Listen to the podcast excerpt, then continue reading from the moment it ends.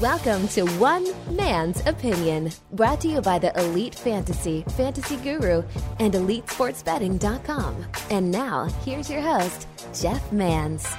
All right, welcome in, everybody. Another episode of the podcast that's sweeping the nation indeed. It is Season 2, One Man's Opinion. Thank you, every single one of you, for downloading, for subscribing, for favoriting and liking and commenting. We do so appreciate you guys tuning in, making us part of your day, your weekend, however you've chosen to listen to us. Appreciate that very much. This is One Man's Opinion. I am Jeff Manns. You may find my work over at fantasyguru.com, NFL Draft, which will be the topic of the day. You got the best content in the world over there, from historical references to prospect profiles, mock drafts, everything you need to be in the know for the 2021 NFL Draft. You find there. Seasonal fantasy baseball already posted, trades, yeah, the market report, waiver wire pickups, all of that, your fab budget, all found at fantasyguru.com, elitefantasy.com. You can find my daily fantasy baseball content, the cash game breakdown, every single weekday on elitefantasy.com. Elite Sports Betting for all your legalized sports betting needs. Follow me on social media at Jeff_Manns, the Jeff Manns on Facebook, Instagram, Snapchat, and TikTok. I am pumped up. This is episode 62. We've been going back and forth, talking some football, talking some baseball, general. Last episode, we did some potpourri. Today, we're talking all NFL draft, folks. That's right. It is down to the nitty gritty. We're less than a week away at this point from the 2021 NFL draft. And no, it's not going to be just me droning on miserably about this year's draft. I brought in somebody who knows a thing or two, or just about every single thing about these prospects. You may know him from fantasyguru.com. It is the one and only Russell Clay, who joins me now. What's up, Russ? What's up, Jeff? Boy, that Jeff Manns can cut a promo. It's like I've done this before or something. It's almost like weird how that works. Like I have it all in a tight little script within my brain. Russell Clay, man, for one, good to talk to you. It has been a minute. Obviously, you know, we are shoulder to shoulder throughout the NFL regular season, throughout the playoffs. But after that, you know, it's a little bit of a breathing time, a little bit of a downtime. We had a fun go of it with the NFL free agents. How's the offseason been treating you, my friend? I love the off season. As I kind of state during the year, this is my favorite time of the NFL sort of map of the year, draft season, prospects. It's when college football and NFL sort of melds together. So it's right in my dojo to help Guru subscribers kind of figure out how to translate these prospects. I love it. Yeah, I mean, it's my favorite time too. Like we're all in the fantasy sports industry for different reasons. We all come from different backgrounds. I mean, we all love sports for the most part. Although I know a lot of people that actually don't even like sports. They're just number guys and things. They get an advantage in daily or betting or what have you. But it seems to me, you and I share one thing in common, that the player evaluation part, the scouting part. And you are very active on Twitter, by the way, one of the best follows in fantasy sports at Russell J. Clay on Twitter, everybody. Make sure you're following him. But you really like that identifying talent aspect, don't you? I love it. It's my favorite thing. And it goes back to, if we're going to get in the brain of Russell Clay, it goes back to me feeling like an underrated player in my high school. Now, let's be clear. I was 5'8" and terrible at defense, but boy, was I a great basketball player. But, you know, that kind of mentality of wanting to find those players that are underrated or not getting the correct amount of praise has kind of been the driving force for me with college football. And, you know, I've gotten to know quite a few college football players over the years just by, you know, noticing them, tweeting about them, and then they're like, yeah, you're right, I am underrated. So it's a lot of fun to sort of engage with both, you know, the fantasy folks and then the college football aspect of things, where these kids are, you know, going to be professionals and there's a lot of money on the line. And, you know, them being underrated, it's kind of like, you know, give them a little juice. Find the diamonds in the rough and identify talent that's better than what they're given credit for. No question about it. I love the scouting element myself. Big fans. Why my first site ever was scoutfantasyfootball.com. My whole thing was about being able to watch a game, to interact with players in the collegiate level, the amateur level, what have you, and saying, all right, this guy's got it. This guy does not got it. I've been fortunate enough in my career to have interviewed some of these guys and been around with them when I see a Dak Prescott, Dakota Prescott roaming around, the draft. Nobody wanted to talk to him, and having a 4.5-minute conversation saying, all right, there's something here, right? This guy looks the part. He is the part, but nobody's interested. Then I go and interview Sam Darnold. And I don't think I even put my headphones off where I said, nope. I knew this kid ain't it. Nope. Next. Like, I just knew within that confines, but that's the part we love. And, so we're going to talk NFL draft on the show today. We're going to go through, now Russ is so well-versed with the collegiate level athletes. It was such a tough college football season, a plethora of players sitting out the 2020 season, during the pandemic, during COVID-19. So some of these guys are entering the draft and we haven't seen them since 2019. That's why Russell Clay does all the hard work and uncovers these guys for us, tells us exactly what we're going to get. What we'll do on the show is I want to talk about how different this is in 2021 compared to previous years, but I also want us to go through some early round favorite. So like they're players that are projected to go in the first 2 rounds of this NFL draft from a quarterback, running back, receiver, tight end, maybe even offensive line standpoint. And then our later round favorites, which I know you've got quite a bit of late round gems for us, don't you, Russ? I do. I have quite a few. We'll see. As I said to Jeff, we're recording on Wednesday. I have lunch at Friday, 12 p.m. So it's true. It's like, I'm like, how long can we go here today? Because I don't know if we're going to go 4 hours, 5 hours, 10 hours. He's like, well, we're right Friday, 2 days. It'll give me 48 hours about. Give me out in 42 hours. I'll be happy. Like, I think we could squeeze this in within those confines right there. Well, let's talk, Russ, about this year versus every other year. I've been screaming it on the SiriusXM airwaves. I've been writing in the articles and talking about in our chat room at fantasyguru.com. This, to me, is just so different because of the process that we weren't allowed to do. Again, I've been to a lot of NFL drafts. I've had the opportunity to talk to them, sit down with some of these guys. I've been to the Combine where we sat at Lucas Oil and watched them work out what they're doing off the ball, off the cameras, all that good stuff. That didn't happen. And I mean, and what else is different is how all 32 NFL teams have gone about this 2021 process, because normally they all have a similar process. They show up in Indianapolis. They go through that. They go to pro days. We had the East-West Shrine game. We had the Senior Bowl. We have all these, all these checklists that everybody goes through. This year, some teams chose to sit out, not have any in-person contact. There are teams that just didn't have in-person contact. Some went to all the pro days. Some went to a few. Some sat and chose to interview others on Zoom. Does that mean they don't like the player? Does that mean they do like the player? I mean, it seems to me, Russell Clay, that this is completely off the charts and maybe will lead to an NFL draft unlike anything we've ever seen. Yeah, and there's a few factors here as well. It's been pretty notable that the transfer rules and yes, the way players are kind of moving about this.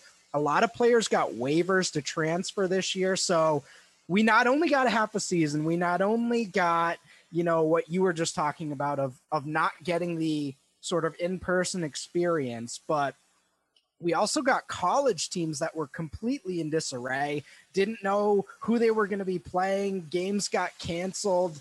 A guy like Jalen Waddle played like 3 games. Ja'Marr Chase just totally sat out. So, luckily a lot of these guys we kind of knew a few years prior, like Chase, Trevor Lawrence, we kind of knew about these guys before. They didn't really need to play this year, but sure. You know, for a lot of these middle tier guys, it is a very complicated process. And you know, I think the NFL draft is going to be more valuable for the casual fan this year, because I do believe, you know, I'm not going to frame the NFL like, you know, the evil empire over here, but I do think they have information the public doesn't, particularly the tracking data. You know, I think they have a lot of info that, you know, the combine is less important to them than it is to us. So, you know, for those that are just relying on their evaluation skills, I like to do that, and I think we can do that, but be aware when your guy drops to the 7th round, like the off-field red flags, the interviews, like Jeff just said, we don't know. Like, we don't know if some dude just has his knee is gone, right? So, yeah. And the thing is you can hide it relatively easy when you're not in person. You could sue, you know, in today's environment, you can decide, all right, I'm not playing, like several of these prospects you mentioned, even like, you know, everybody from Penei Sewell and, you know, Chase, like you mentioned, Ja'Marr Chase, like you could choose not to do that. And then you could say, I'm not going to work out either. And that could be for reasons that you're worried about COVID, or you could be hiding an injury, or you could know that I was a lot faster a year ago. I don't know what happened, but you know, whatever it was. Here's my contention. I'm curious to get your thoughts, Russ, on this. I think that we're going to see a historic draft. 5 years from now, we're going to look back at the 2021 draft and be like, wow, there were some horrific players taken in the 1st and 2nd rounds. And you're also going to see the most future Hall of Famers / All-Pro players taken in rounds 4, 5, 6, 7. I think that the process being what it was, players that didn't have good PR, that didn't get on that track, they didn't have an outlet. They didn't have that express lane to move up like you thought they normally would. You think about it, you know, every year we get I'm trying to think, last year, like Henry Ruggs and, you know, guys that just catapult, like, oh my God, this guy went from, you know, 3rd rounder to 1st rounder and top, you know, 12th pick or whatever. We didn't really get that this year. And by the same token, we didn't get the guys who played really well. There's a lot of players on these lists that I know are going to go early. I'll talk about safeties at some point, but you start talking about the safety position specifically. I look at them like, these guys weren't any good. The Morig from TCU, I'm like, I'm not impressed at all. I don't get it. Like, I legitimately don't get it. Nothing about that translates to me. Meanwhile, but yet he's not falling off. And I'm thinking, we're crediting guys on what they did 2 years ago as well. So it's going to make for pure chaos. And another read is, I don't know if we know what some of these teams really are intending or doing, because I think we're going to see more trades in this 1st round than ever. Absolutely. Well, you always hear that most of the talk, you know, comes out of that combine where the media actually gets access, kind of picks apart some of these GMs and kind of gets information maybe they shouldn't. Mm-hmm. So that being totally crossed off, you know, even some of these trades, it was kind of like, oh, wow, the Eagles traded out. Okay, I guess that happened. You know, we didn't have the squeaky wheel telling us weeks before. Which is just odd. Again, the Eagles. I wrote up in, I think our latest mock draft, or I was talking about them, and I said, they should draft a corner. They need a corner. There's likely going to be, I think, only one corner I project off the board when they take a 12. Yet I know they're going to screw it up and pick a wide receiver, and that wide receiver is going to suck, because that's what the Eagles do. They draft shitty receivers in the 1st round. This is what happens. They could draft Justin Jefferson, but they don't. They draft somebody else. I just know they'll screw it up one way or another. I do want to – let's get to a point real quick, and I want to get into pro day workouts and the differences here too. But I want to talk about the San Francisco 49ers, obviously, because this is the one they trade up. They make a big offering to secure that number 3 overall pick here in the draft. And when a team does this, we all know from history, they have their guy. They have a real good read. They know Lawrence is off the board first. They know Zach Wilson goes to the Jets. That's their guy, the new Broadway Joe. So the 49ers have to have their guy. And the speculation right now is it's going to be Mac Jones of Alabama. In my mock draft at fantasyguru.com, you have Mac Jones going to the 49ers, making that pick. I do not because I don't think it's going to happen, but I just outright refuse to say Mac Jones, how he could be their guy. So for one, what do you think of the 49ers doing this? Do you really believe they're going to take Mac Jones? And if they do, what are they saying that I'm not? So this feels a little like Daniel Jones a few years ago, where I was totally out. There's no way this guy's going to be a top 10 pick. I just don't buy it. I see the NFL structure, like he's built like an NFL quarterback, but I don't quite see those other skills. And then those rumors heated up for the Giants, and it was like, well, I guess that's going to happen. And it did. So I do think Mac Jones is going to go high at this point. I don't buy it. I'm just doing the mock draft thing where you're like, yeah, I guess where there's smoke, there's fire. I would do Justin Fields if he's there at the third pick, but 49ers have their plan, or maybe they're just messing with everyone, you know? So I think I'm 100% positive it's going to be a quarterback, but, you know, NFL teams look for different things sometimes. As you like to point out often, I'm old, right? I'm an old man river over here. That's for sure. Actually, you never say that, but I as I often say, you must feel that way. But so I learned my lessons. There's two quarterbacks that I've learned my lessons on in the past, and these are old names. Number one was Dan McGuire. When Dan McGuire, out of Washington, I believe, and drafted by Seattle in the first round. Like that guy, he looked like an Adonis. Like, oh my God, this is a guy who's going to throw it over the mountain and the whole thing. And I was young and naive and realized, oh my God, like he's so bad. Yet looking like the quarterback, looking like the franchise guy doesn't mean anything. And then I relearned this with Ryan Leaf, where Ryan Leaf physically and the arm and everything was amazing too. But for Ryan Leaf, it was a dedication issue. Like he didn't have it between the ears. He didn't want to work. He was at a stage in his life where he just didn't want to. I thought highly of both those quarterbacks. They both busted out pretty big. So when it comes to quarterback analysis, like I'm very careful here because it's the things that impress people don't impress me. And, you know, again, maybe it's the Zach Wilson running left and then floating that ball down. I said, that's an interception. I mean, I don't know. And I don't know if you did you catch my fight with Dan Orlovsky on Twitter like a couple weeks ago? Yeah. The back and forth there where he's like, oh my God, this is why Mac Jones is great. And I'm like, no, that ball's intercepted. That's bad. When you're watching this workout, and just because a guy's running left and throwing right, that doesn't mean anything because there's 11 defenders on the field normally. And if you hang a ball in the middle of the field, a safety's going to get to it. And in the Mac Jones film, that safety had his back turned to half the field and had to spin around and do a complete 360 in order to get back in coverage. And he still missed the ball by about 3 inches. And the 3 inches right there, when I think it was Missouri or whatever that film was against, some local school that was not a good safety play. At the NFL level, you're going to get all pros back there that's going to not just knock that ball down, they're going to pick that ball up. They would have never been in that position to start with. So breaking down that film was just unimpressive and not interesting to me.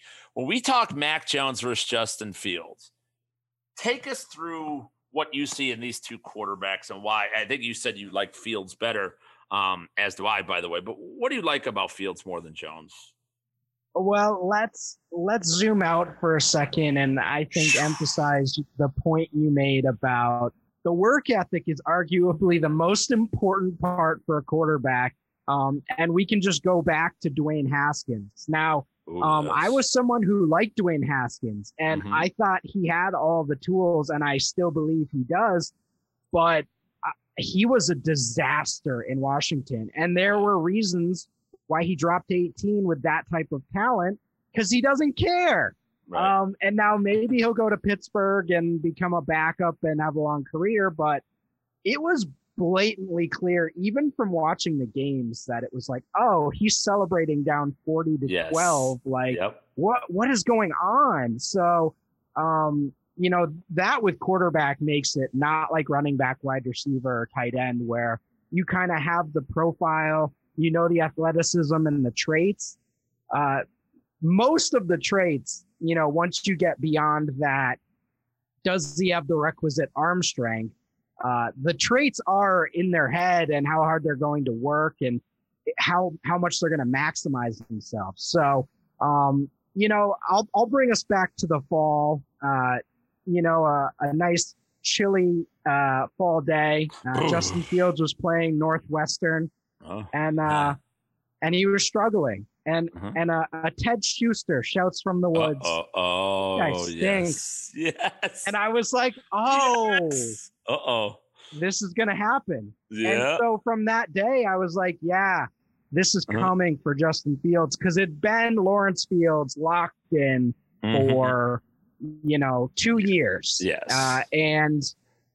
And then it just wasn't. And now Zach Wilson jumped him. Mac Jones might be jumping him, and then he's kind of in that Trey Lance tier. So talent-wise, I love Fields, and I think he's going to be a starter, you know, even if the passing ability doesn't fully become a thing, just because of his athletic tools. So, you know, in that Kyler Murray in year two type thing, where the secondary started to move in a little bit and they started to kind of figure out his passing game, he was still able to be very successful, you know, as a runner, especially in the red zone and scoring touchdowns. So, you know, I see that as kind of a floor for Fields, where he'll be fine just as a playmaker. Maybe he falls into that Lamar Jackson thing where he's not, you know, he can't like figure it out in playoff games, but I'm confident he's going to be a multi-year starter. With Mac Jones, it's like, this could be Josh Rosen. Like this could be over, you know, no quarterback prospect has had the riches, at the skill position players he has. 4 first-round picks. You know, I'm plugging in John Mechie, their wide receiver, who's going to be their guy next year. I mean, he was throwing to 3 to 4, first-round wide receivers in 2020. So that's just totally unprecedented. Other than those Miami Hurricane teams, there's been no situation like that. And, you know, you were a little lower on Tua, and that might be coming to fruition. And I don't love Mac Jones, but there are some serious concerns about that supporting cast kind of lifting up that production. You know, if you want to throw everything in a spreadsheet, you're going to like Mac Jones, but a lot of those games, it was, Jalen Waddle runs a 4.2 and that guy runs a 4.5. So yeah, I mean, well, Tua, Jalen Hurts, okay, you know, we'll see. 2 big years for those two, but I'm going to name some other players, right, for you. You tell me your thoughts. Blake Barnett, Cooper Bateman, Jake Coker, Blake Sims, AJ McCarron, Greg McElroy, John Parker Wilson, Brody Croyle. Where are these Alabama quarterbacks? Where's this Nick Saban, you know, this factory? I am of the mind, right? And I have a lot of experience. Quarterbacks, franchise quarterbacks, they are not made very often. I mean, there's always exceptions to rules, of course. I was wrong on Russell Wilson. Didn't see that coming, didn't think he could do. He does a lot of things wrong. And by the way, people are punishing him for those wrong things now, but he's been right for so long. My point is this. Trevor Lawrence, we've known, is going to be a starting quarterback in the NFL since he was 12 years old. But yes, you know, if you guys want to have some fun, if you're not busy, go and track Trevor Lawrence's entire upbringing, the Peyton Manning quarterback camps and all these things in the South that they did traveling around. And all these quarterbacks camps, you're going to find one other player that name might be familiar, and his name is Justin Fields. Every single step of the way, Fields was right with him. Right there. He was groomed to be a quarterback. We've known about Justin Fields for an eternity, you know, and I made the mistake, Russ, with Justin Herbert. See, last year I did this thing where Herbert. I had heard about him since he was 15 years old. We've been talking about Herbert, man. Yeah. I remember creating him in a Madden game probably 5 years ago. Like, seriously. Like, you know, when we're trying to project years out. And then I saw my Oregon. I'm like, man, that kind of shitty. Checks down all the time. Where's this? You know, what is this? And, of course, stud. He's been in this role his whole life. I am nervous about one-year starters, one-year flash in the pants. That freaks me out. See Mitch Trubisky. Right. 1 year starters at the college level that have 1 year, they don't pan out well at all. That history is a bad history. Meanwhile, you got guys who are groomed since they were 8 years old to perform this job. They've had to deal with high talent at every single stop from Pop Warner football, every camp they've gone to, you know, big time college programs and schools. They've played in the college football playoffs and big bowl games against top opponents. Like they've always, and maybe the results aren't what you want. Maybe the film's not perfect or what have you, but those players, I just have a lot more confidence in at the quarterback position because I don't think you can make a quarterback. I think it's a leadership position. Everybody's looking up to you, and that is a spot that can melt the most mind-strong personality, right? It can melt you down when everybody's looking at you. When the whole game, everything, no matter what happens, defense could fail, you're going to be blamed, especially as a young quarterback. It has befallen many, many great athletes who tried to play that position at the NFL level. Right. And so, again, if you look at Justin Fields' career, one of the best quarterback high school prospects of the decade, like Ever. You're talking about, him and Lawrence coming in the same year is pretty incredible. But, you know, that year at Georgia, and I was joking about this the other day, that decision to start Jake Fromm over him in his true freshman season is so bizarre in hindsight. And, you know, you look at Justin Fields' production, it's like, okay, well, he didn't start as a freshman. And it's like, yeah, well, he should have started. Yes. And it's like that context. And then he transfers. Guys don't transfer up often, right? They especially don't transfer to Ohio State. See Jalen Hurts start, and then go start the next year, you know? So, yeah, there's a lot of context to him as a player and as a prospect. And, you know, if Georgia let him start in his true freshman season, he would have a profile very, very similar to Lawrence. So I like it. I like this quarterback class. But I see downsides with all of them, including Fields, including Wilson, you know, Trey Lance. It's a glob of clay. I don't even know what to make of it. It seems like it could be great, but again, very, very scary to me. Like this is scary. And, again, the one-year starters make me nervous. Justin Fields, to me, is the second best quarterback of this class. I think he's going to have a very good professional career. It will matter that they need a coach. He needs to land on a team that's going to make the most of his skill sets because he doesn't have the he's way more athletic than like a Trevor Lawrence, even though they're both good athletes, and he can get out. There's a lot of other things that you can do with Fields that you can't necessarily or shouldn't do with Lawrence and vice versa. So you have to fit that system to Justin Fields. Get him out of the pocket more, but make sure he's not just running. Make sure he sets because he can throw the football, and his ball placement is as good as Zach Wilson's, which is what Zach Wilson's getting all this credit for. Again, Zach Wilson, Russell Clay, you are the college football expert at Fantasy Guru. Zach Wilson, 2019.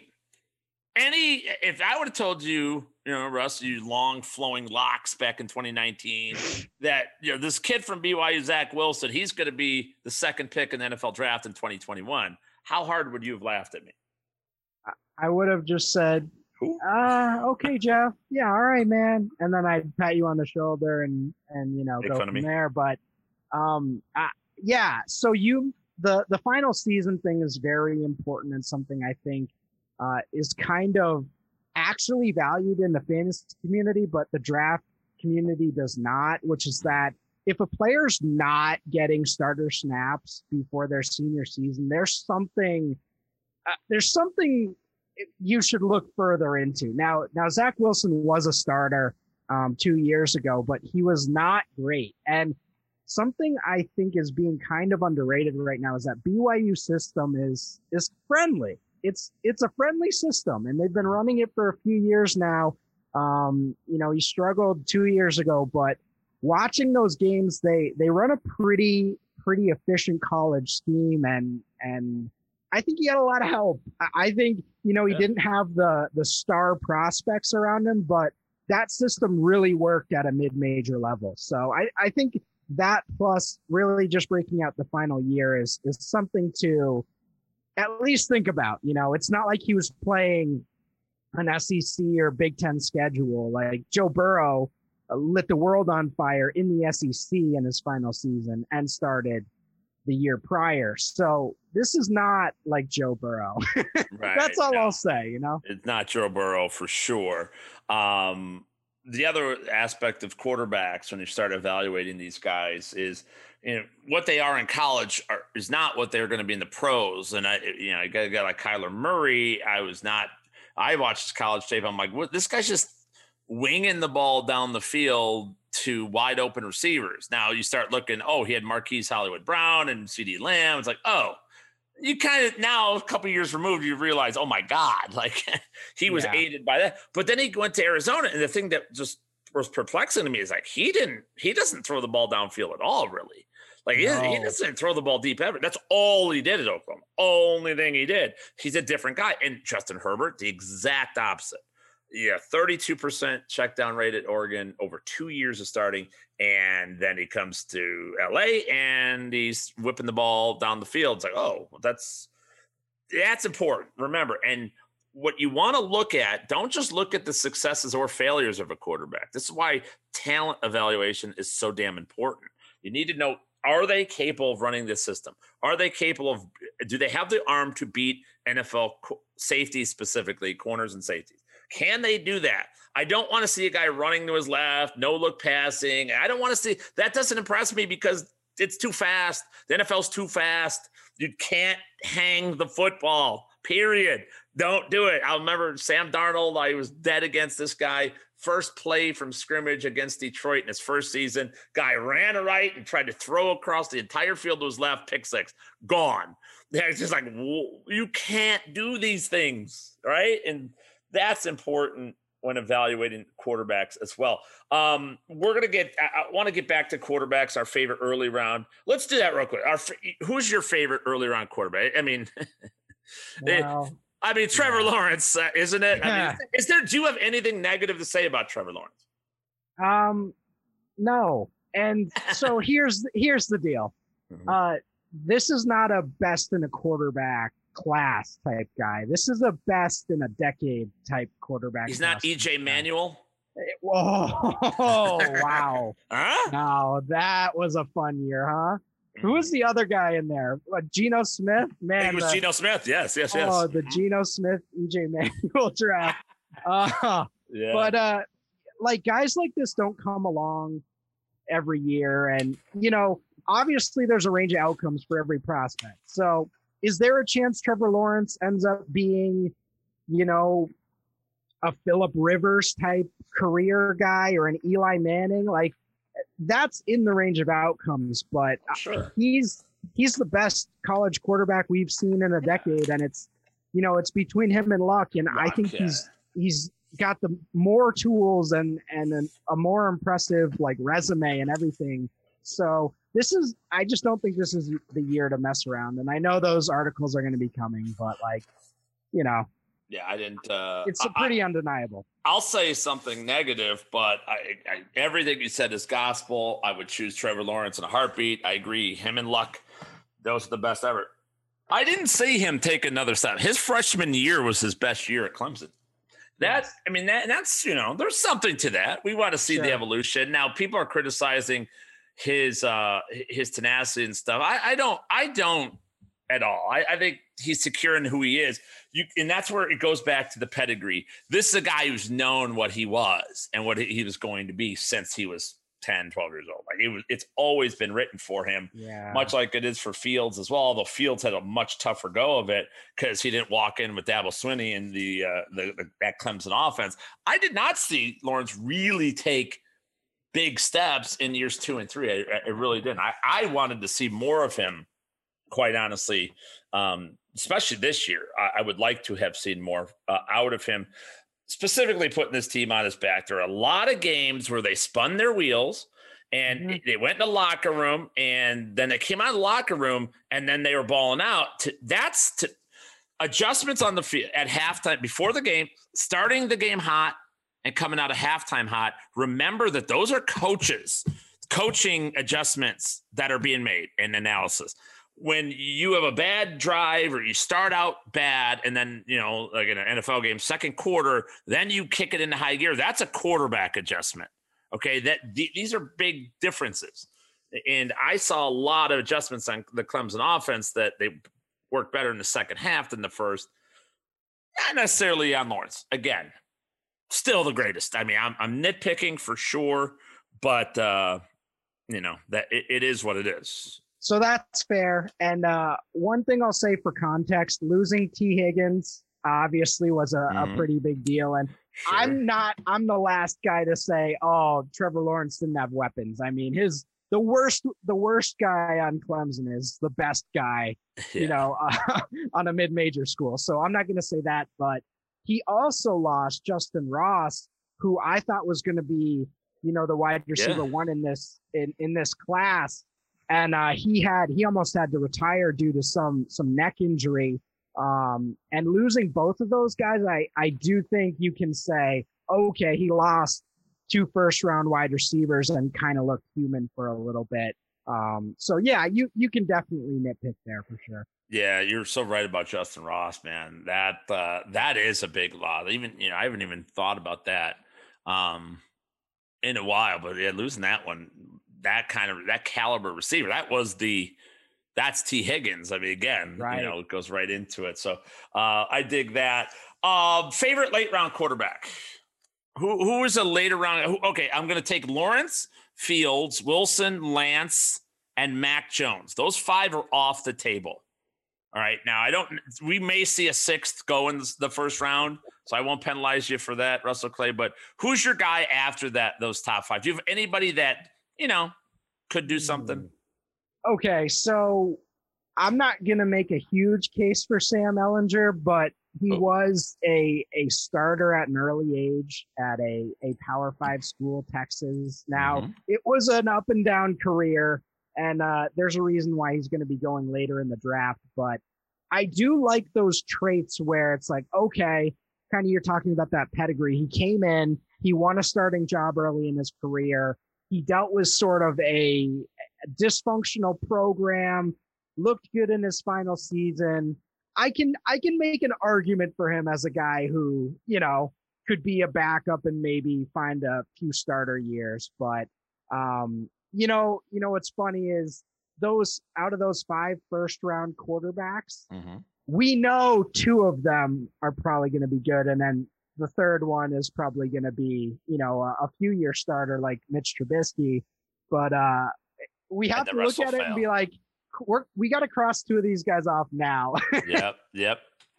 Yeah, absolutely. Their failures are in there. That's sort of where I'm at, why I have Fields 2nd, because I just don't see – I think his upside is the highest in the entire class as far as I'm concerned, including Lawrence. But it's also – I think the pedigree there makes him fit as one of those stars. If not, he just has a decent year, a couple years starting, whatever. I think he has the lowest downside as anybody besides Lawrence, of course, with the downside. My guy, a guy I like is now Kellen Mond has gotten a lot of attention lately, but I turn on the Kyle Trask tape. And I'm intrigued. Again, I'm a Bears fan. At 20, we're sitting there. I'm like, oh, God, are they going to really try to make one of these guys work?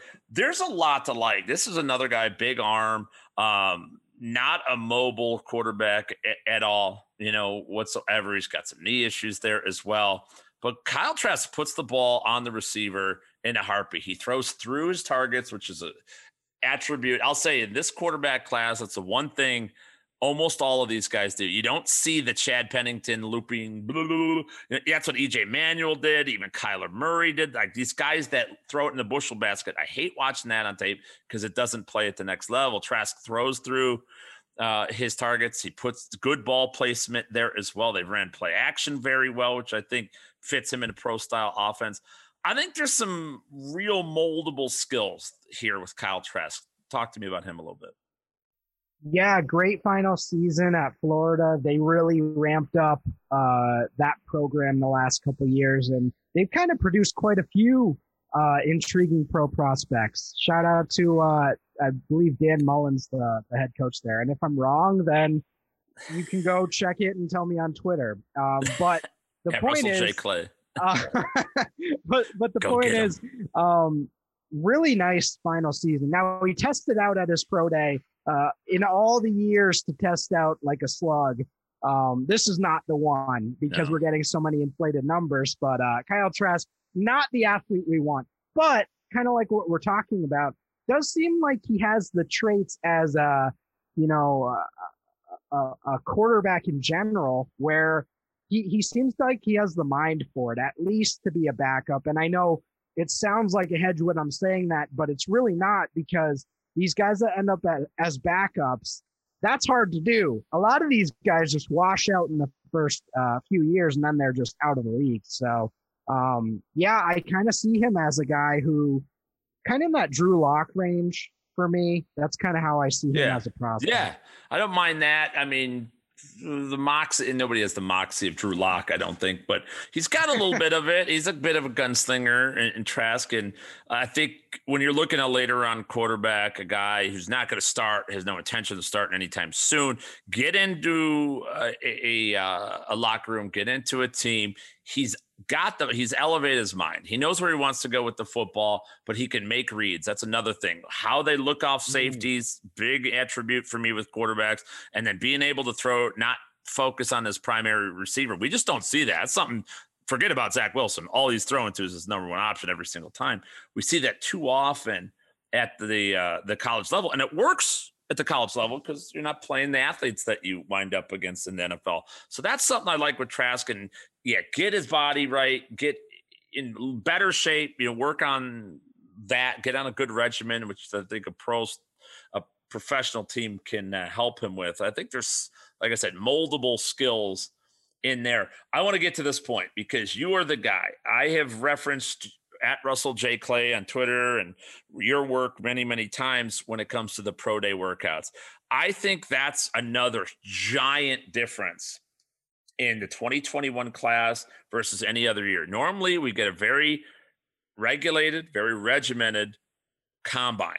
This is what the measurements are. This is what they run. This is all this. Pro days are nothing like that. By the way, you have an unbelievable pro day breakdown, the pro day tracker over at fantasyguru.com. That's just absolutely amazing. And you can't get this information anywhere because you spend 8 hours a day going through it. Everybody, Russ, I didn't know everybody in the 2021 draft class is running a 4.4 40. Who knew? I mean, it's almost unbelievable that this is, we're getting the most 4.4 40s than we've seen and since times have been collected in the 1990s. Yes, we are. Running back, wide receivers, tight ends.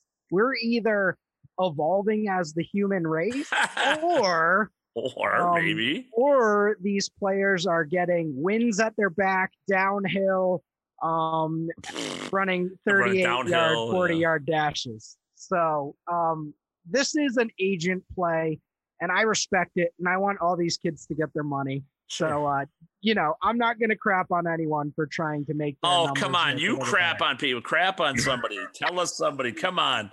Oh, okay. Dear. By the way, you spoke about agents, and I'm on record. I've said it many times. This is the better the agent you hired, the higher you're going to go in the 2021 NFL draft. I strongly believe that. I really do, because you're seeing some names pushed around.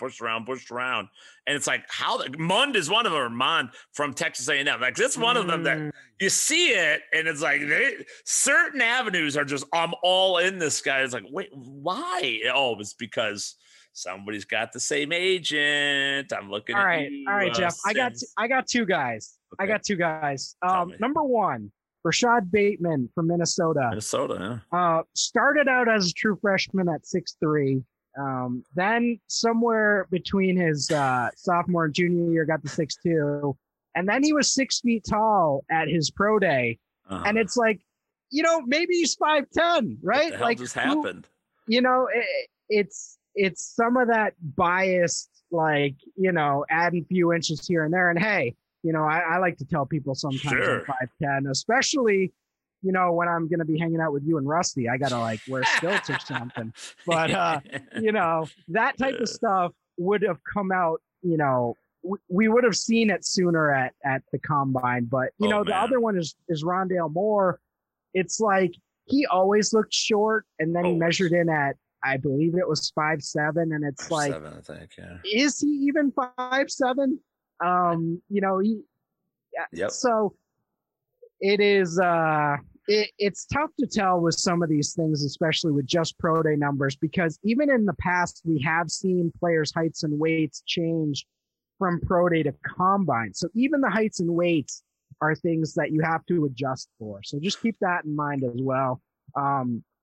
This is a weird wide receiver class. DeVonta Smith, you know, it got leaked that he weighs 166 pounds. And like, even that sounds generous. Like he was probably playing last year at 160. So even the weights I've been skeptical of this year, but you know, all these players are not running 4.4s. And a guy last year, you know, Jalen Rager, he was talking 4.2s before the combine, and then he comes into the combine 4.4 or something, which is still good. And if he hadn't hyped himself up, it would have been like, hey, those are good numbers. But, you know, at those pro days, you can get those numbers you're talking about. So it's a game of poker, and these agents hold all the cards this year. So, you know, if we want to look at athletic profiles and compare them to prior years, some people are going to do that. I would not. And if you are, I would, you know, downgrade everything at least 5%, something like that. Well, what's the stat? You did it. You posted it on Twitter. Ah, man, it must've been February. I don't know if you have that handy. What was there was a certain percentage, the average weight or average, was it 3-cone, 40-yard dash and something else? Do you remember that? Oh, yeah. Oh, so, you know, in terms of pro days, I know they, some of the folks I know add 0.05 to every 40-yard dash. And yeah, it's kind of like that. The pro day to combine, you're adding 5 to 10% to every number. So that's just a fact. It's just proven itself over decades. So without getting that combine to sort of average out these numbers, they're really just agents telling us what these guys are. That is exactly right. And you go look at the wide receiver pro day numbers and you're like, everybody ran a 4.3, 4.4. Like, oh my God, like, wow. I had no idea everybody's that fast. By the way, and it's just, I know that we are impressed by speed, and that's fine and dandy. But at the same time, we got to remember 40-yard dash times mean nothing. And I do this every year. We put it in our fantasy football draft guide at Fantasy Guru, Russ, where, you know, I write it up every year. I just add to it the next year. Oh, this guy ran 4.44, and he finished 72nd in wide receiver scoring. It's like, yeah, it didn't matter. Meanwhile, this guy who ran a 4.61, he was number 2. And he you know, it that the 40-yard dash doesn't mean really anything. And I like the fact you're a professional because you say the profile. Much better way. People will just tie one number to that. And like Rondale Moore is a great example. They didn't run a 4.2 something or what? Yeah, 4.2, 40-inch vertical. I mean, he is an amazing athlete. It's just, sure. You know, he's 5'4", so. Right. But meanwhile, and like he runs that, and I mean, what's the difference between him running that and, I don't know, some other whatever it is, I don't know. DeVonta Smith, I guess I'll throw out there, that runs a 4.44, but he's like, you know, 5 inches taller. Well, I mean, that it's a profile. Profile's a better way of looking at it, as opposed to people think he's just fast, and fast means he's going to be good at the next level. No, Absolutely, positively not. These are guys running in their shorts and underpants. They don't have shirts and jerseys and pads and everything else on. I don't know if there's anything more overrated than a 40-yard dash for my money. So I've seen so many fast guys just flunk out of the NFL very, very quickly. So I wanted to get to that. All right, let's talk about our one other thing, players that opted out. What are you doing personally with those evaluations? I mean, obviously we use our 2019 tape and numbers that we get from there. We'll try to get everything we can on them, but you know, a Ja'Marr Chase is a good place to start right there. How much do we discredit players that sat out the 2020 season? So he's the one guy where I knew last year he was going to be my wide receiver one in this class. And, I didn't need to see anymore. It was kind of like he had that performance, he's tap dancing at the end, throws his hat into the crowd and just walks off. And you're like, all right, man. Yep. You're the guy next year. So he's locked in for me. I don't even worry about it. But some of these other prospects, and even guys who struggled with the games they played. I look at a Chuba Hubbard this time last year, he was coming off a huge year. And then he goes back to Oklahoma State and struggles, and it was a terrible final season. I think that's the type of thing that we're looking at this year where, all right, he had an awful year, but what is the context here? So I would kind of go the other way where it's like, what does this 2020 season actually mean? How prepared were these defenses to handle, Elijah Moore? How prepared were they for that this year? So I would kind of look at it that way. In terms of the top prospects, many didn't opt out. So we're kind of looking at, who are we looking at here? Some of the lower tier guys that it's just not gonna shift them into a place where they're going in the top three rounds of the NFL draft. And that's kind of what we're looking for. A lot of guys actually ended up coming back that would have came out because they're just like, all right, I'm going back to school for another year. So with that context, I mean, we have what we have. I think the most important thing is that this is going to be a higher variance year. You mentioned this at the very beginning. This is going to be super high variance. Some great players are going to go in the third, fourth, and fifth round this year. It's not going to be as efficient as other years. And, bust rates are what they are. But generally speaking, round one, round two, round three, like the more accurate, the earlier you go, the better odds that player is going to be good. So I think we're going to get some later round players that emerge this year. Let's get into our early and late round favorites across. We did quarterbacks already with that. I kind of like Trask. You said Erlinger from Texas, right, as a later round quarterback. We both say Trevor Lawrence. It's really hard. We're both on Justin Fields too, right? You have Fields second? Yep. Yeah. So we like that. Running backs. Let's talk about the running backs. Number one question for you, Russell Clay. Will there be a running back drafted in round one? I do believe so. I hope it's the Steelers. I hope it's Najee Harris. I love Travis Etienne as well. I think he's a first-round caliber prospect. I actually had, before both of these players went back, I had these guys as RB1 and RB2 in the 2020 class. So that's where I'm at with them. I'm really high on them. But even as a guy who wants to keep rooting for these running backs, it's pretty clear that NFL teams are not valuing them the same anymore. So guys that would historically go in that 20 to 32 range of the first round are starting to slip in the second round. A guy like Cam Akers or a guy like DeAndre Swift, historically, they would look more like late first round running backs. So wouldn't shock me if these guys went early day two, but based on the profile and based what I have, based on historical comparables, they look like first round prospects. Let me tell you why you're wrong. No, no, no. My guy is Javonte Williams. Williams is holy shit. Like that is what, when I looked, I watched Javonte Williams on and off the ball. That's what I got out of that. I'm like, wow. Didn't know much about him. You know, I watched college football very loosely, more of a fan during the season. So I do my evaluations after dust has settled. When I saw a guy who split time with Michael Carter, I was like, I don't know, nothing. I was not into it. This guy is electric. He is he is the best running back I've seen since Saquon Barkley. And before that, I don't remember another better one. I am so high on Javonte Williams. It's sick. I think he can do absolutely everything. He's just the perfect blend of edge speed without being that super burner. I don't know what he ran.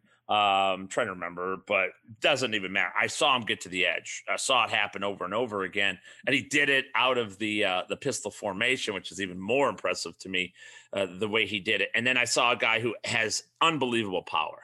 Like this, he's got massive power, upper body strength, where he is always getting his hips and shoulders square to where he wants to go, the direction he wants to go. Even when he rips through arm tackles with like a breeze, like a hot knife through butter.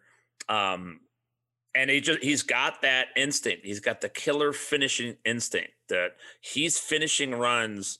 And I love that at the college level where they're used to running without contact so much. They're running kind of free, open, like the little girl on Little House on the Prairie running down the hill. You know, it's like, oh, look at me. I'm fast because I haven't been touched. Javonte Williams comes in there. He gets touched. He gets knocked around. He restarts real quick. His legs keep moving. He gets square, and he finishes off. Like he's abusing, almost on a Derrick Henry type level, he's abusing the would-be tackler. I love that. Always falling forward. I think coaches, no matter where he ends up, coaches are going to absolutely adore him.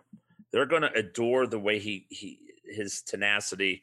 He is superb in the passing game. I think that's where it hurts him a lot. People don't realize how smooth of a route runner. I've seen this guy on these on some not designed screens, by the way, on players where nobody's blitzing and he's into block and he just kind of floats out exactly how they teach at the NFL level, floats out into the empty space to be a check down receiver for his quarterback and gets at and catches the ball smoothly with a quick start. I'm so impressed with the kid, and expectations were kind of mediocre for him. I know a lot of people have him behind Harris and Etienne. I don't disagree with you on either one of those two. I love the Najee Harris. The similarities to Derrick Henry are just immense, obviously. And then Etienne, we've known about for years, another guy. He can get to the edge. He can catch the football in the backfield too. But I think Javonte Williams is that guy. I can't wait to see where he goes. I'm just praying that he doesn't wind up in a spot where, like Philadelphia, where he's going to be a true, like they have to sub him. Like that would be the worst thing for me if he ends up in that situation. I wanted him to go to an air raid system like Arizona, just like they ran at North Carolina. I think that would have been amazing, but you know, signing James Conner kind of hurts that a little bit. I don't doubt that they would draft another running back, but yeah, and wherever Williams goes, he's going to make it to the top of the depth chart as long as they don't have a huge investment on whoever that starter is. One of the few bright spots from that 2020 college season was that North Carolina offense. It was fantastic to watch, and he was one of the main reasons he emerged past Michael Carter and really became. He didn't have the huge touches, but in so many of those games, you mentioned it.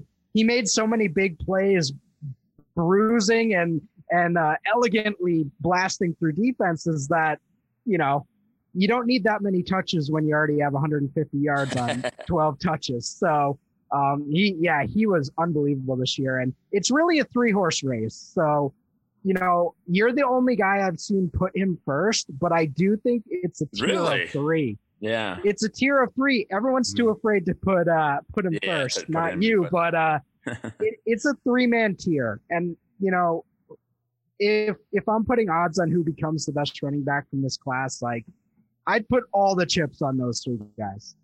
There's nobody else. It's those 3. So I dig it. If you do have to choose somebody who is a later round option here, who do you like at the running back position in the later rounds? I already mentioned him, Chuba Hubbard. I think that 2,000 yards from scrimmage season really stands out to me. You don't see those types of guys go fourth, fifth round. And if we see that from him, I could see him being like a Jordan Howard where, you know, he goes later in the draft, but then kind of emerges out of the ashes and can probably be fantasy relevant. So talented guy who got screwed by, you know, the pandemic, honestly. Like Oklahoma State was a disaster. So they really were. A guy that I like a great deal, and I see conflicting reports on Ramondre Stevenson of Oklahoma. Another guy that I don't know if I'm just back in love with Derrick Henry or whatever, but just he inflicts pain on people, right? Sometimes he tends to bounce a little bit before. If they could calm his feet down and just get him going north south. This is a guy who has that kind of speed to get ahead, to get through the hole before it closes up, to run through those arm tackles as well, constantly falling forward, picking up those tough yards as well. I think he could start right away as a short yardage back, possibly in a goal line situation and part of a committee that eventually just, you know, all of a sudden you see going forward, getting usage more and more in the middle of the field as opposed to just those short yardage situations. But I think Ramondre Stevenson's a kid that I look out for that.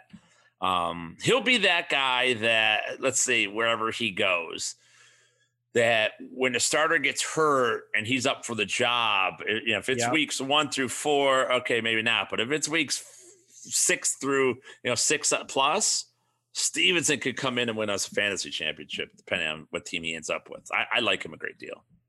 I like it. Yeah, I was his over under, his draft prop is pretty surprising.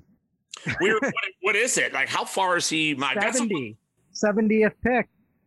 That's about where I was thinking. I thought maybe even later for him. I just don't. That's what I thought. I thought it was going to be later, but okay. I have to relook at my man Stevenson here because he's going earlier than I expected. So yeah, I like him a good deal there. So that's favorites at the running back position. Wide receiver. Let me ask you the question overall: is this as good of a class as it's being hyped up to be? You know, they're putting this on the level of one of the best all time, of which I scoff a little bit and laugh because there's some absolute banger wide receiver draft classes. What was that? The 2014 class, if I'm not mistaken, where you had Watkins, Evans, Beckham, Cooks, Devontae Adams, A-Rob, Landry, who are all second rounders, by the way. Like, that 2014 class was crazy.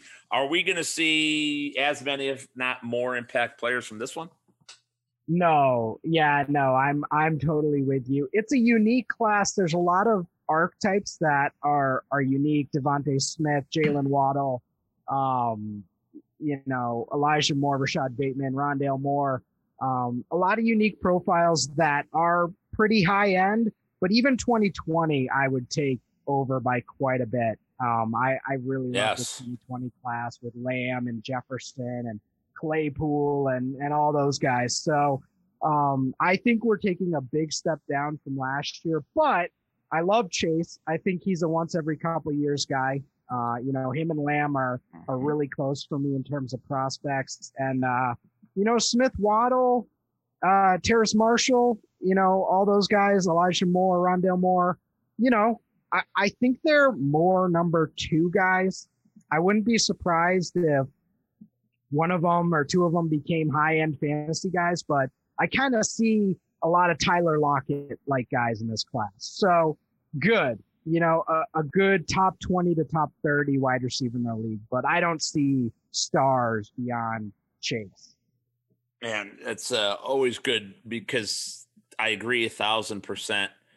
I don't see stars here either, other than Ja'Marr Chase. Do you? It was great. We were on this topic a minute ago, but I'll go back to it with DeVonta Smith because, and I love the way you pointed it out, size doesn't matter until it does. They always say it, and I always will throw it in people's faces. All right, well, Rondale Moore, for instance, like, all right, well, if he's 5'9", does it matter? No, it doesn't matter how tall he is. Oh, okay, does it matter if he's 5'8", 5'7", 5'6", 5'5"? Like, eventually he's going to be 3'2", and you're going to have to say, like, eventually it's going to matter because, of course, it matters. DeVonta Smith is a unique specimen in that he's got the size. I think he measured over 6 foot, if I'm not mistaken, closer to 6'1", but he's 166 pounds, makes him fast, but he doesn't, doesn't have that bulk. He's going to have to bulk up to be in the league. How worried are you about the lack of weight on DeVonta Smith? You hit the nail on the head here. I mean, there's a range for everything. There's a reason why almost no NFL wide receivers are under 170 pounds. This is the same thing with like saying injury prone isn't a thing. Mm-hmm. If you played sports, you always knew the guy who was always hurt. There's always a guy always always hurt, always getting dinged up in the games, and you got to stop and the parents come out or whatever's going on. But, it's like once you get to this level, so many of them, it's already priced in that they're not injury prone or that things – that their weight doesn't matter as much because they got to this level. So to a point, it's true. But, when you're 166 pounds, and I kind of fell into this with Paul Richardson where, that year I was all in and I was like, this guy has every skill I would want. He has, 4.3 speed. It's just the weight. Like, who cares? And, he went high in the draft and it was like, yeah, he's fine. And then you watch him out there getting hit by a safety and you're like, oh, this is not fine. This is bad. This is bad news here. Yep. And is he Marvin Harrison, DeVonta Smith? Like, can he overcome that? Can he be a Deshaun Jackson? Sure. Like, he has the profile to say, he can be an outlier here.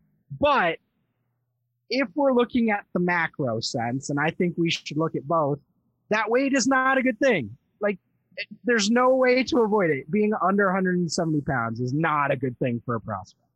No doubt about it. It has to matter. It's just, I remember it's a similar argument I had with Michael Vick back in the day. And when Vick was coming up, I'm like, unbelievable athlete. He was one of maybe the most fun college football player I've ever seen in my lifetime at Virginia Tech.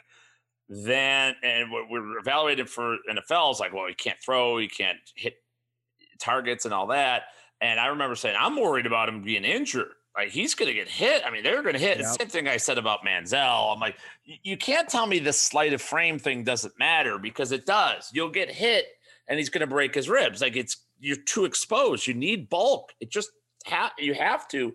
And then I remember a bunch of my boys and were fighting with me. Who's going to catch him? Who's going to catch him? Who's going to catch him? Like, well, and Michael Vick's one of the fastest players ever and quarterbacks for sure, but he got caught and he got binged. And it's exactly like you said with Richardson, like you see it then and get hit. And when you're 160 pounds and you get absolutely slapped by a Derwin James, if you ever stay healthy, or, Patrick Chung, or, any of these hard hitting safeties, that ball's coming out because you're hitting bone. There's no weight, there's no muscle, no mass, no fat, nothing to protect you. You need something. And as a receiver, you need some bulk there. And I think that's going to be an ongoing situation. The positive with DeVonta Smith is that I don't see him as a player that will bow out. Like other players we see who are sleight of frame and receivers, they get nicked up and, the hamstring isn't good here. They got a bone bruise this week. And they, it's always something that they're bowing out. This is a pretty dedicated guy on and off the football field. So he's going to do what he can to get back on the field and to stay healthy and play through some of the injuries he's inevitably to have. Hopefully they can bulk him up a little bit, get him to like 175, 180. If they do that, even if it costs him some speed, I think it'll be for the greater good of his NFL career. Still, Chase ahead of him for me as well. How about later round wide receivers here, Russell Clay?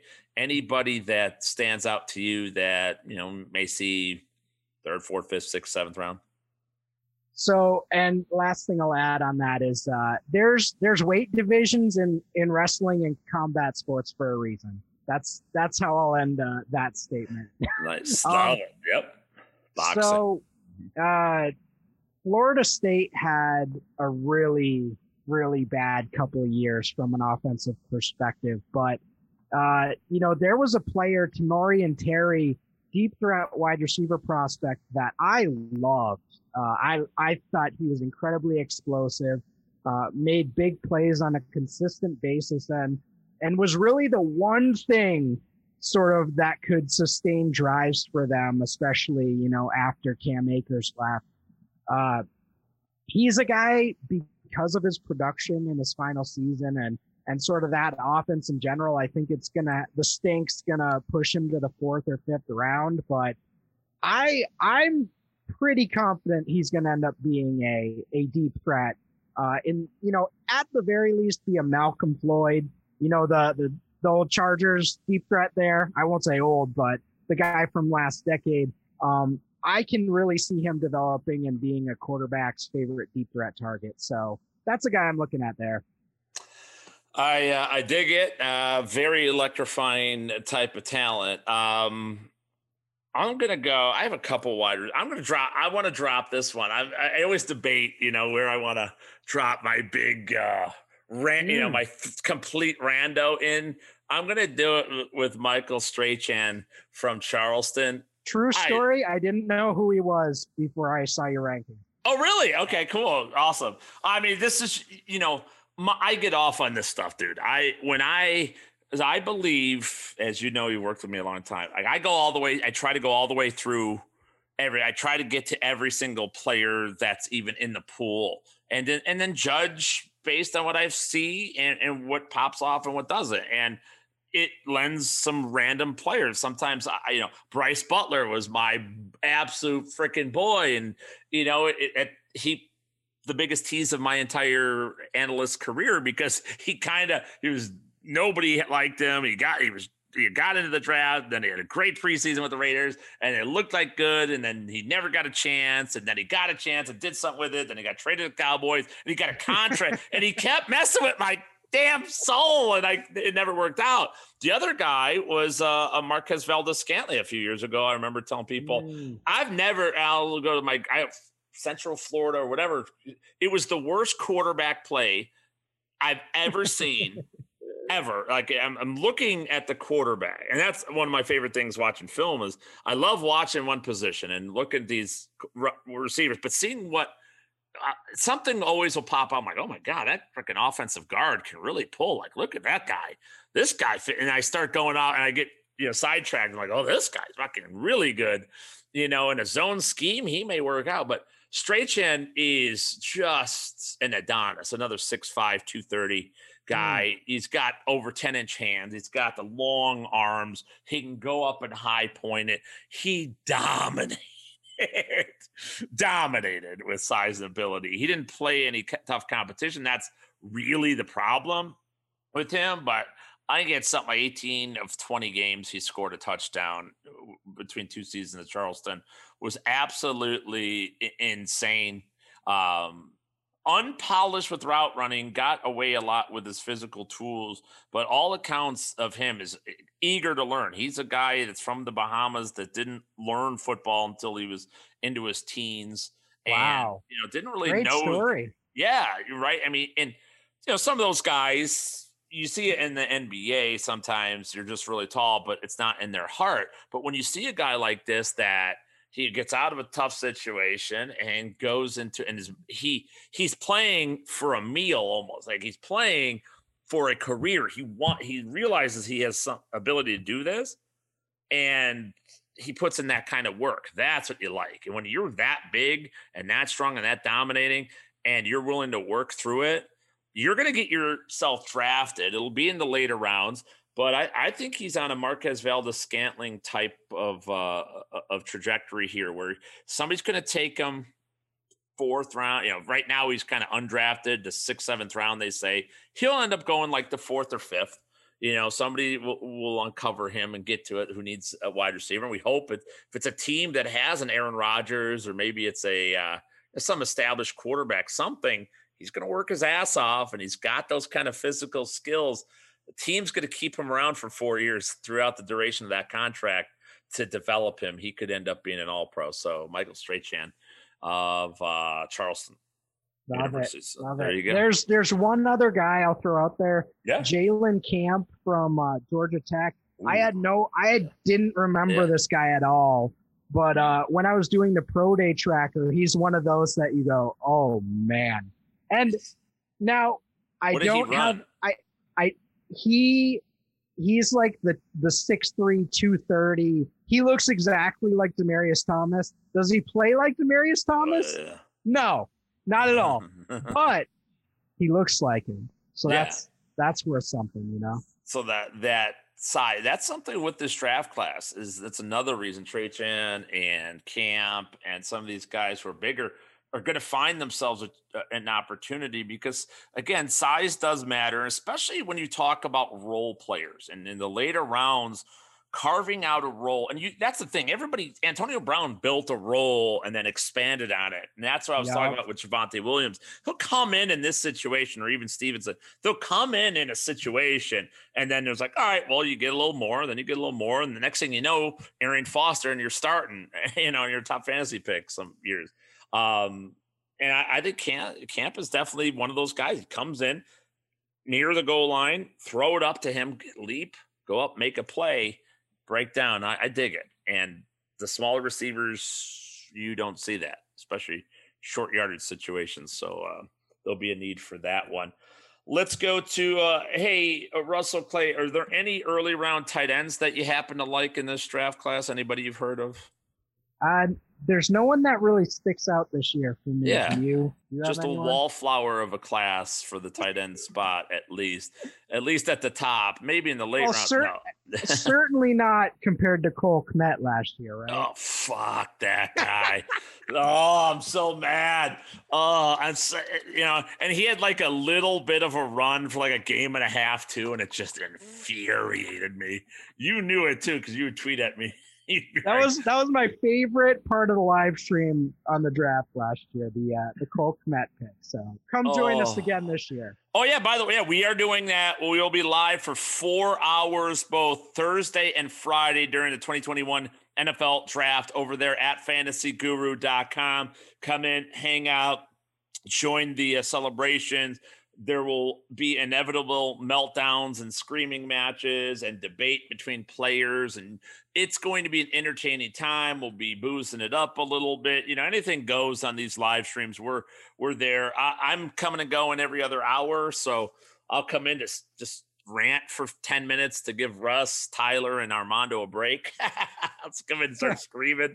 But it's going to be a great time. Again, exclusively fantasyguru.com. And again, follow me at Jeff_Manns on Twitter, at Russell J. Clay on Twitter, and you'll see exactly when we're going live those 2 days. I think it's 8:00 on Thursday and 7 p.m. Eastern time, by the way, on Fridays. All right. So this Kyle Pitts fella, he's going to go high in this draft. Give me your take. I mean, what's the level of Kyle Pitts? If you are in charge of one team's draft or all 32 teams draft, where would you take Kyle Pitts in this one?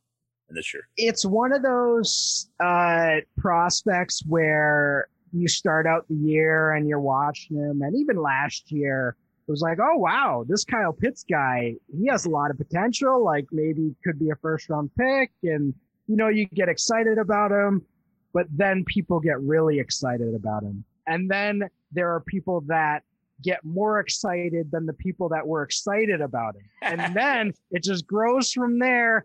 And now he is a mythical creature. Yeah. I don't envision myself getting many rookie drafts where I get him, just because I like Ja'Marr Chase. I like the running backs and, you know, super flex. I'm going to be picking Lawrence and all that. But I mean, he's worth all the hype. Kyle Pitts is an incredible prospect.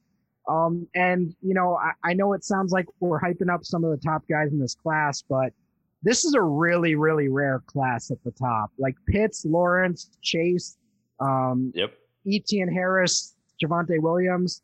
Like those five guys are really, really special for a top of a class. So fantasy-wise, we're in a great spot. But back to Pitts, you know, he profiles like what he's being hyped as. Maybe a little overhyped in my opinion, but he's the best prospect of the last decade, just like Lawrence. And I mean, I'm not going to argue with it, but I'm not going to go along with the, you know, he's going to be Travis Kelce locked in. I've just seen too many tight end prospects take 4 years. So absolutely. And thank you. That's where I'm at.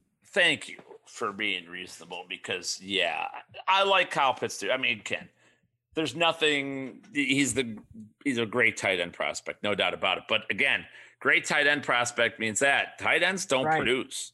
They simply don't produce. It's the second toughest position to play in professional football, and it is increasing in temperature every single year because the tight end position has more and more and more responsibilities. It's very hard to learn. Remember, you have to learn every route from on the line of scrimmage. You have to learn every single route in the tree from slot, from outside.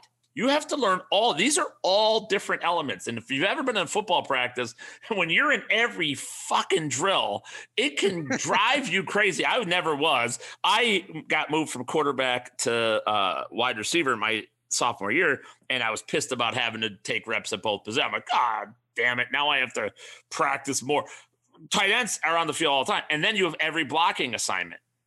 And if you get into a system that uses a hybrid zone and power mix, you got to learn all of those calls as well. I mean, that's a lot to learn. I wrote this up recently, and I've talked about it before. I think Kyle Pitts is so good that I would draft him as a receiver. I think he is so incredibly valuable as a receiver. Little slower, a little thicker, a little kind of clunky out of the gate. I still wouldn't care. I'd move him around. Maybe I'd play him at tight end some too, but he would be a primary receiver for me, probably out of the slot and where he would just physically impose his will. I think he's that degree of good just as a route runner with the great mallet type hands. I think I would do that. If I'm a head coach, that I wouldn't waste his time on the line of scrimmage because I think his talent gets wasted there quite a bit. So we'll see what system he goes to. I'm projecting him to Miami at pick number 6. I think you did as well here, Russell Clay. That seems like the perfect fit for both Pitts and Tua Tagovailoa. Yeah, and so in terms of Pitts, I'm just worried we end up at the end of his rookie year where he gets 600 to 800 receiving yards, and that's disappointing. And then I'm gonna have to do the. It's comparison. Gonna be good for me because then I get to do the tweet of like, actually, that's like the most this decade for a rookie. So, you know, it's gonna be one of those where he's gonna have a good year for a tight end, but it's sometimes hard to grasp just how little tight ends produce early in their career. It's impossible. And tight ends and just all overall. It's why Travis Kelce may be a first rounder this year because he's putting up, you don't ever see 1,000-yard receiving seasons out of a tight end. It doesn't happen. Even what Darren Waller did last year is legendary. And he was a distant second to Kelce, which, you know, puts that in frame. There's two guys that do it. Maybe Pitts is the next one, but a lot of that has to do with the system and how they're used. I would hope if a team is drafting Kyle Pitts in the first 5, 6, 7, 8 picks that they're going to utilize him properly and get him off the line of scrimmage as much as possible, you know, mix it in, get the ball in his hands and let him work. He's a very secure pass catcher. He on the line, the positives as a tight end is I don't know of a linebacker in the league that can keep him off. He can't get behind on that seam route. You know, that you know, get off the line, get behind a backer and just put your arm out as the quarterback dumps it over. I don't know linebacker in the National Football League that can keep up with him there. So that will be interesting. It will depend on where he goes. I think Miami's the best spot because that's the fallback. Tua's arm simply will not allow him to get the ball to the outside down the field. He's going to live in the middle of the field. And I think that would be good for a Kyle Pitts. What's the worst case scenario for you for Pitts? What's the worst landing spot that you could see him going to? Well, I think it's something that we have to talk about, which is tight ends get hurt a lot. And you talk about, being an inline blocker. Mm-hmm. That's the nightmare. Yep. As long as he stays healthy, I see no way he totally busts. It's if he's in there blocking. Gronk stayed healthy for some of his prime, but there were years of his prime we just lost because of those injuries. Same thing kind of happened with Jimmy Graham. He's not a Jason Witten type. He's not going to catch the ball and fall down. These are going to be high impact plays, and it's kind of like what you were talking about with DeVonta Smith. I just hope he learns how to get out of bounds. I just remember watching Leonard Fournette in his rookie year, and he was calling out linebackers, calling them on to run into them.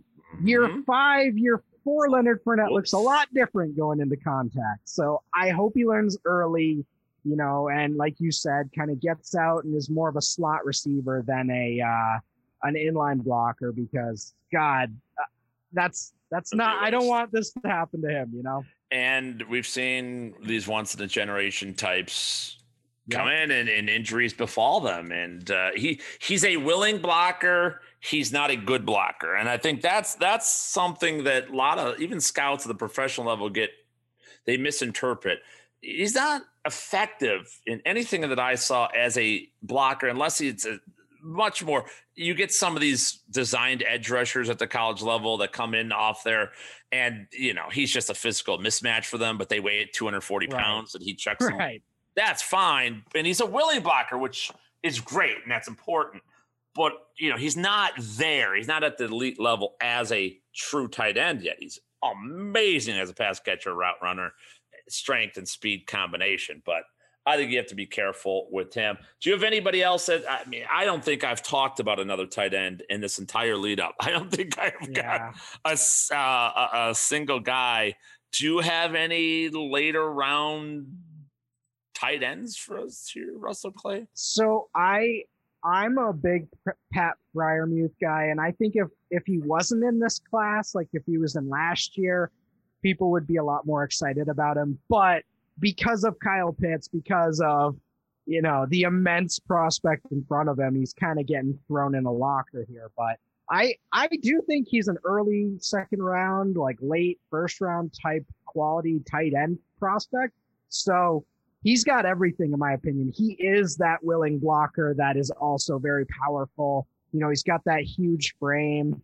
I think he's going to be a great fit for any NFL team. If they put him on there, he's going to make their team better instantly. I think he's going to be a guy that can get snaps in year one. Now, fantasy-wise, we could be waiting 2-3 years, but, if you're looking for a guy who can, you draft in a rookie draft and he's there in a few years, that's who I like. But, Brevin Jordan we can talk about as well, but there's – it's Kyle Pitts. This is Kyle Pitts' year, and that's how we deal with it. I don't know how late he's going to – I don't know. The rest of the class at tight end, I don't really know where they're going to end up going. Freiermuth, like you said, will be up there. But I like Hunter Long a little bit as another just passing down type of guy. He gets chucked off the line of scrimmage a little bit too, but I like him. He has great separation numbers at the college level. He really knows how to get open, and that another guy that probably could end up playing wide receiver if he wasn't so thick and slower. But I like Hunter Long. I think he's got that. He can be, I don't know if he's going to be a fantasy stud. If he gets in the right system, if he goes to college, he actually could be George Kittle. He really could be if he was in that system. He's got that kind of – remember, Kittle was a fifth-round pick, folks. He's got that sort of mix of size, speed, and ability to just find that seam, get open, can run drag routes like Kyle Shanahan does all the time, So I don't know, Hunter Long's a guy to pay attention to where he goes, because like all tight ends, it's really going to depend on the system. Totally. Yeah. And I think that is the definition of this tight end class. Another, it would be weak if not for the guy at the top there. Absolutely. All righty then. We'll stop there. We've given the folks a lot of information at this one. We've touched on the majority of top end targets. We've gotten some of our favorite skill position later round picks as well. I think that's a good place to call it quits. Remember, folks, we have the best NFL draft coverage from not just a NFL standpoint, from a fantasy standpoint, dynasty rankings, courtesy of my guy, Russell Clay. We've got our prospect rankings of all of us, Tyler Beaker, Armando Marcel, myself, and Russ as well. We've got fantasy football rankings. We've got projections all ready to go. We've got player profiles. We've got the last 6 years, which general managers draft which players, what are their hit rates, what are their bust rates, who are the most efficient and effective front offices across the National Football League. When the New Orleans, I'll give you a preview. When the New Orleans Saints draft somebody, pay attention to who they take. Mickey Loomis doesn't fail. 50% hit rate when it comes to that. When somebody like Brian Gutekunst from the Green Bay Packers, when he drafts somebody, blow him off. Doesn't matter. 14% hit rate over last 4 years for him. Tough scene over there in Green Bay. It's a rough scene. Well, when you draft backup quarterbacks and running backs, you use your early round picks on backups. You're a fucking idiot. I'll be honest with you. You're an idiot. I'm sorry. You're an idiot. So there you go. But we've got the full breakdown. We're doing stuff nobody else is doing, not just in fantasy, but anywhere on the internet. So check it out. And again, we'll be live both Thursday and Friday during the NFL draft. Come hang out with us. Fantasyguru.com is the place to go. If you're interested in DFS or betting on NFL draft or anything like that, EliteFantasy.com for all your daily fantasy needs. EliteSportsBetting.com. Get our picks for NFL draft and NBA, NHL, everything and beyond, wherever legalized sports betting is concerned. Follow Russell Clay at Russell J. Clay on Twitter. Russ, any final thoughts? Is there anything we didn't cover today? I think we gave the folks a lot of premium content. Shout out to you guys. And yeah, tons of fun stuff going on over here. I mean, our player profile series that we've done this year really encompasses a lot of this class, and I'd highly recommend it. Tyler Beaker, really smart guy. I'm happy he's on our team, and I've loved reading his write-ups, and obviously Armando, a beast workhorse of a content guy. I mean, he's doing MBA, he's over there, he's grinding away. So Armando really happy to be on this team. He's salt of the earth, Armando Marcel, as are you and Tyler Beaker. Shout out to Tyler Beaker, by the way. You mentioned South Smart. He did a series of the team needs. You know, everybody writes the NFL team needs and this team. This is just like you see a lot. I don't know if anybody searches the web and you see, NFL team needs, NFL.com says they need this, that. They didn't pay attention to re-signings. They didn't pay attention to the free agency. They didn't pay attention to this. We've got some the best team needs section where it's highly designed. It's well put together. It is very detailed and exactly that, not just the position of need, but the type of player that's need, why they need it, how certain players would fit. It's just unbelievable. Tyler did the work on a lot of this. So that shout out to him for those. Absolutely fantastic. All right, folks, that is going to do it. Episode 62 in the books. I want to thank my good friend, Russell Clay, for hanging out, working overtime to have some fun with us on the podcast. Remember, you can follow me at Jeff_Manns on Twitter, the Jeff Manns, all one word, Facebook, Instagram, Snapchat, and TikTok. It's all the same username out there. If you like what you heard today, tell a friend. Let's spread the word of this podcast. Would love to do more episodes with you guys more often. Keep this thing free of charge as well. So go out there, tell us, comment if what you like, what you didn't like. If you don't like what you heard, tell us that too, because we can take it. Remember, folks, you may have disagreed with some or all that you heard on today's show, and it's perfectly all right. Why? It was one man's opinion. We'll see you next time, everybody. Deuces.